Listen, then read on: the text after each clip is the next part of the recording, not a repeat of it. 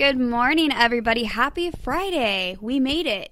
We made it to Friday this week. Um, I'm really excited. I just got some coffee and I'm getting my day going. And today's topic is super important because I think a lot of people are struggling with depression, anxiety, or negativity in their lives right now. And so I just wanted to go over four different things that we could do, small things we could do if we're struggling with depression or anxiety. Um, and the first big thing is we can start a daily gratitude practice. And that might sound fluffy, but I I really have seen the benefits not only in my personal experience but in clients when they get into a mindset of gratitude, it's almost impossible for them to be in a mindset of anxiety or comparison or um, or really just like that drag of negativity. And I think with all of the news that we're getting, with all of the negative stuff, with all of the extra stress, it is crucial that our brain actually finds time and space to also focus on what's going right. Because we're getting an overabundance of the negative, and the brain has a hard time like balancing everything because that takes extra energy to do that. I mean, I guess innately it won't do that when it's only getting the negative stuff. So, to put ourselves back into a positive or even what I would call a more realistic mindset, um, we have to practice putting positive in our life, and that includes doing a gratitude practice or just celebrating the small wins. Um, it could also mean like looking at funny memes or, you know, sharing something wonderful with a friend, but we have to add those little like things of positivity to get our brain back into a more realistic mindset that isn't overly inundated and focusing on the negative. The second practical thing, which sounds kind of silly, but we've seen in the research is super effective, is going on a walk every day or getting outside and moving in some way for about 40 to 45 minutes. They found that this is actually as effective as um, antidepressants. And I will say, even in my own journey, I've had bouts of depression in my own, like in my past. And one of the most helpful things was getting out and walking outside for about 45 minutes a day. Um, it's just something about that magic number that gets our brain into a different state of mind and biochemically gets us into a better space, similar to how antidepressants function. And at first, I remember thinking that was like such a silly thing to try. But when I did it in my own life, I saw that that was actually really effective. Um, so I would encourage you that if you're struggling with feeling negative, if you're struggling with depression right now, please get outside and just do yourself a favor and be out there for about 30 to 45 minutes. That's it. Even if you can't necessarily get yourself to walk right now, just being outside if the weather permits um, is also super helpful. The other thing that's helpful is just being mindful of what we're putting into our bodies as far as nutrition. Um, I don't think quarantine is the time to go on a diet, so that is not what I'm recommending.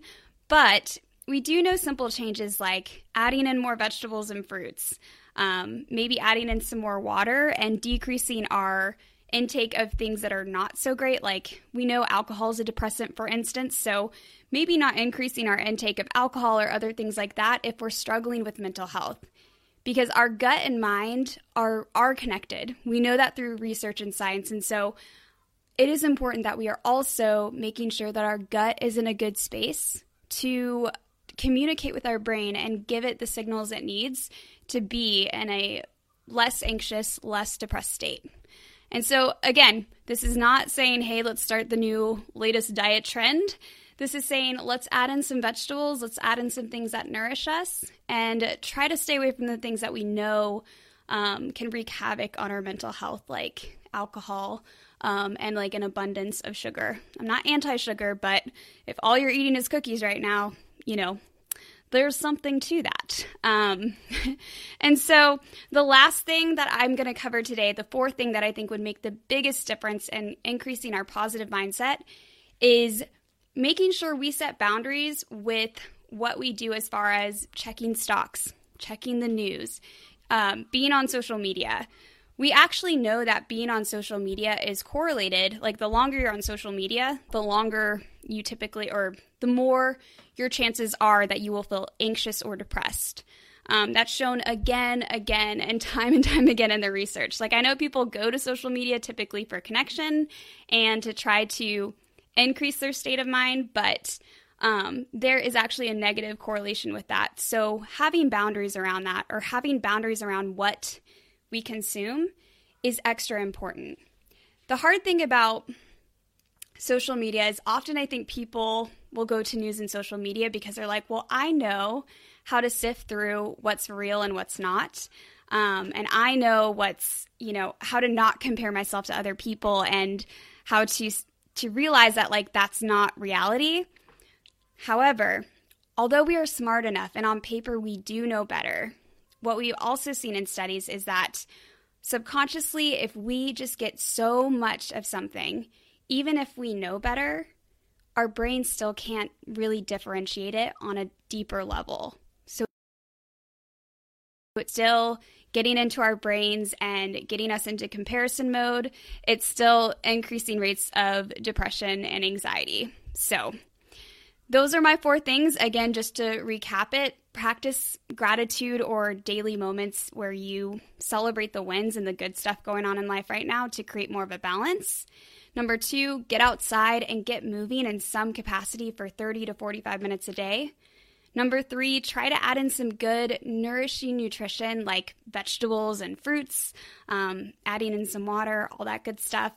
And number four, um, make sure to set good boundaries around what you're consuming and how long you're on social media, looking at stocks, looking at the news, that sort of thing. All right, y'all. I hope you have an awesome Friday. Um, thank you for those who joined. Hello, hello, Melissa. Hello, Elisa.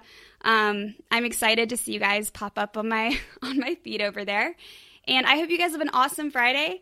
I will um, be catching back up with you on Monday. Um, I'm going to solidify a schedule for this. I'm not quite sure if I'm set on the 8:15 and 9:15 time right now, but I will be um, getting in contact with y'all soon and letting you know what that will be so you know what to expect. Have an awesome weekend. Um, take care of yourself, do some belly breathing, and I will see you next time.